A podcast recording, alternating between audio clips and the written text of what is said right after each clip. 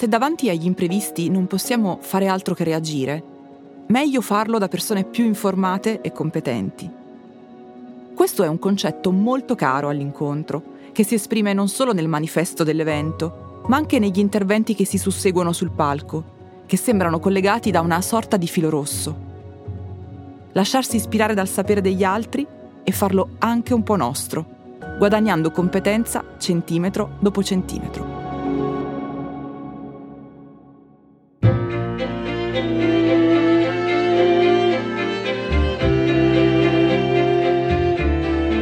Mi chiamo Francesca Milano, sono una giornalista e questo è Oggi per Domani, un podcast di Cora Media promosso dall'incontro Nielsen IQ, l'evento annuale che riunisce la comunità del largo consumo per tracciare la strada verso il futuro. Una riflessione di ampio respiro per comprendere le complessità di oggi e individuare le nostre responsabilità per un domani migliore.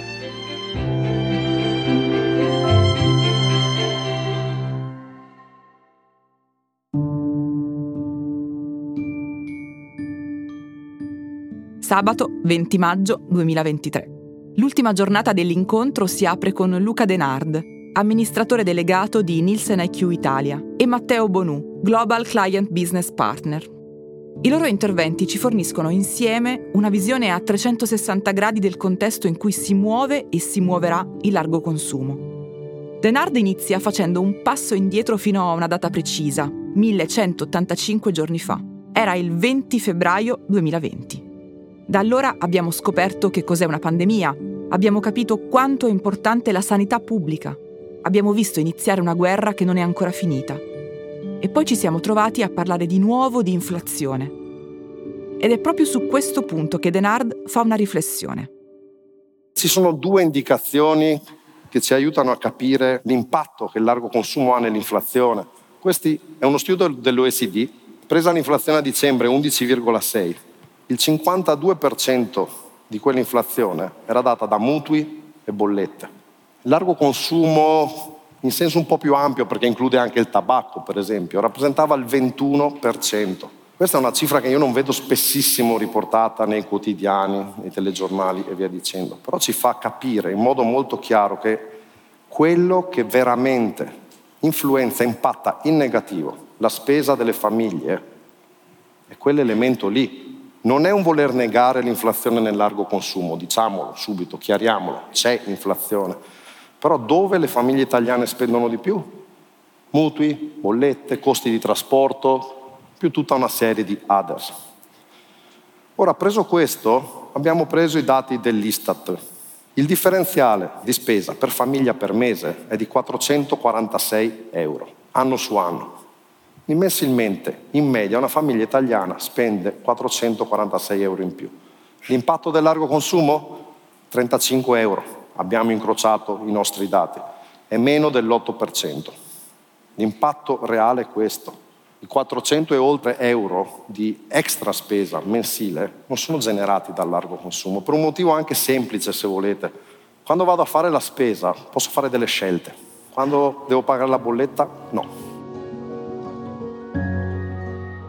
Di scelte ha parlato anche Matteo Bonù, ma con uno sguardo rivolto al futuro. Bonù comincia citando un vecchio detto popolare: barca ferma non governa. Se non abbiamo scelto la rotta, se non siamo sospinti dal vento, siamo in balia delle onde e degli eventi. Per un'azienda scegliere la rotta ha molto a che fare con l'innovazione.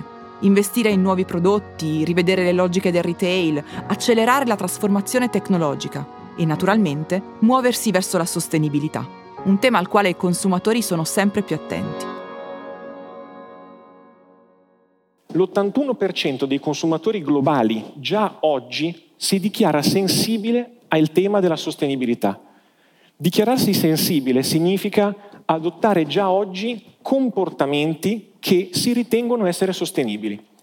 Significa fare la raccolta differenziata, significa risparmio energetico, ma significa anche orientare le proprie decisioni di acquisto verso prodotti e marchi in grado di trasferire messaggi di sostenibilità solidi e concreti. Ma come si possono unire innovazione e sostenibilità? Bonu porta un esempio concreto. Come esempio per questa sessione volevo parlarvi delle api. che è un tema molto sentito. Aziende italiane anche in questa sala si sono già adoperate per la salvaguardia della specie. Ma ci sono aziende, specialmente questa americana, che sta lavorando per cambiare il modello di apicoltura e spostarsi verso la cosiddetta apicoltura collaborativa, con una tecnologia cosiddetta di bee vectoring. Consiste nell'allevare le api all'interno di alveari specificamente progettati, nelle quali le api possano raccogliere con le zampe piccole quantità di prodotto funzionale all'agricoltura. Così facendo, quando poi l'ape esce dall'alveare e va a fare ciò per cui è naturalmente portata, quindi impollinare piante e fiori, allo stesso momento potrà depositare questo prodotto. Ne risulta chiaramente una metodologia estremamente efficace e allo stesso tempo molto efficiente in termini di risorse, si usa pochissima acqua e pochissima energia per poterla eh, condurre.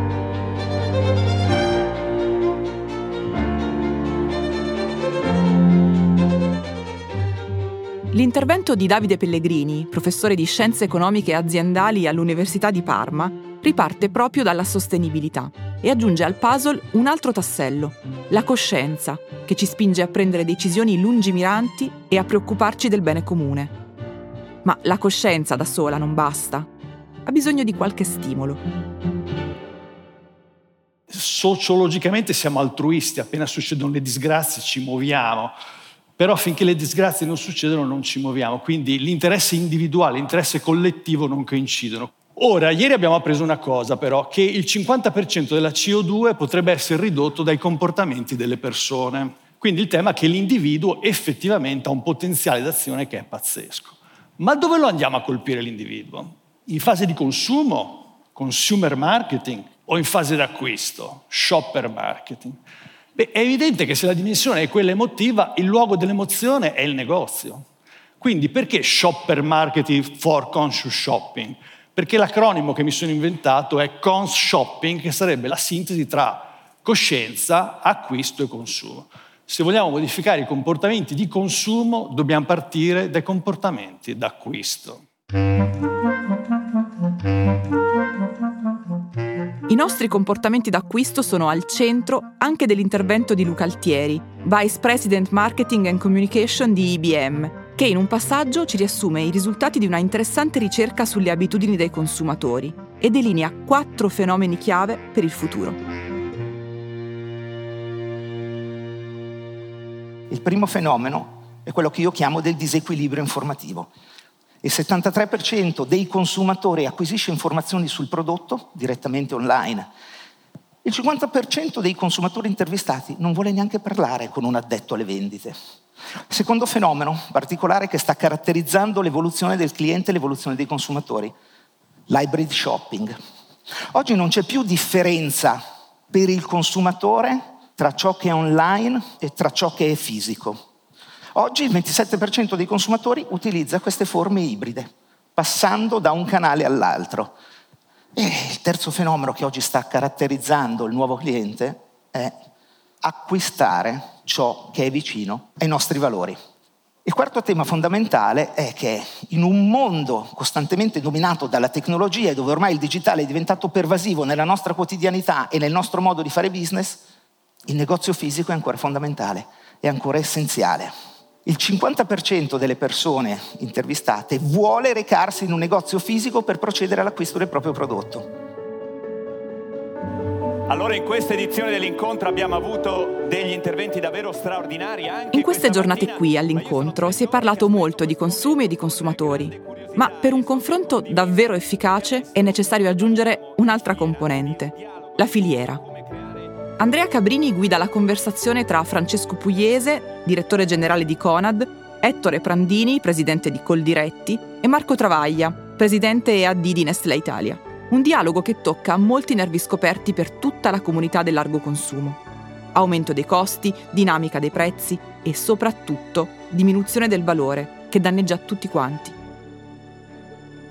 Ed è proprio da Francesco Pugliese che arriva una proposta molto pratica che viene accolta con entusiasmo anche da Marco Travaglia ed Ettore Prandini.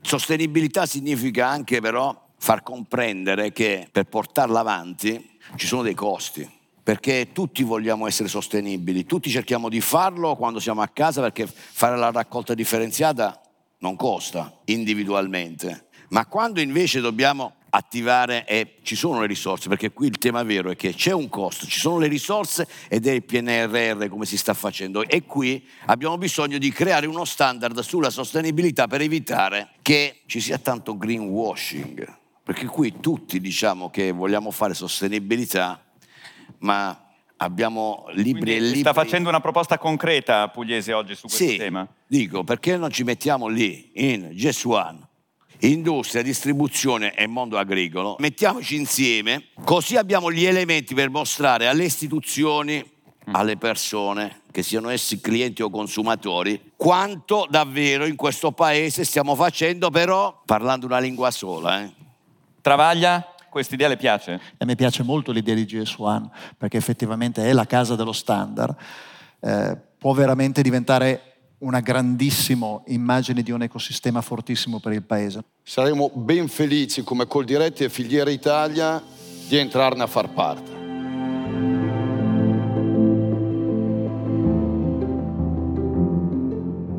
Mario Calabresi, giornalista, scrittore e fondatore di Cora Media, chiude questa edizione dell'incontro invitandoci a cambiare approccio attraverso la riscoperta di un qualcosa che negli ultimi tempi abbiamo un po' perduto, la leggerezza. Leggerezza intesa non come frivolezza o superficialità, ma come volontà di guardare le cose da una prospettiva diversa.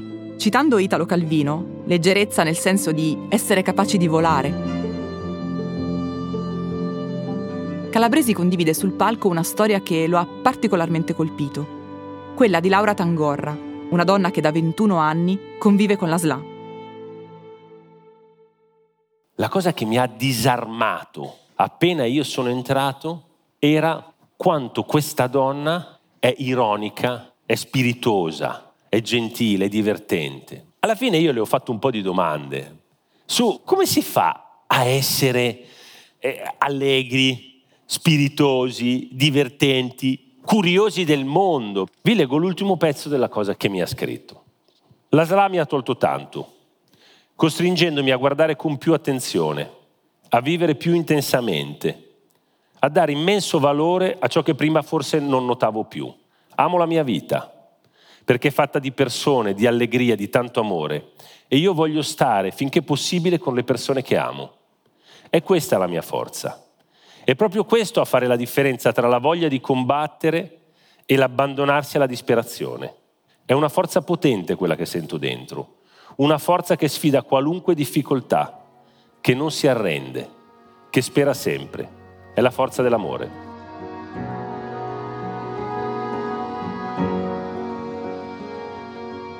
E così siamo tornati un po' all'inizio di questo viaggio, nella prima puntata di questo podcast avevamo parlato di evoluzione a vari livelli e anche di uno dei suoi nemici più pericolosi, l'abitudine. Per sua natura l'uomo ragiona attraverso le abitudini e per paura di cambiare si priva di grandi occasioni, si priva del futuro. Ma qui, all'incontro, si respira una bella aria di cambiamento.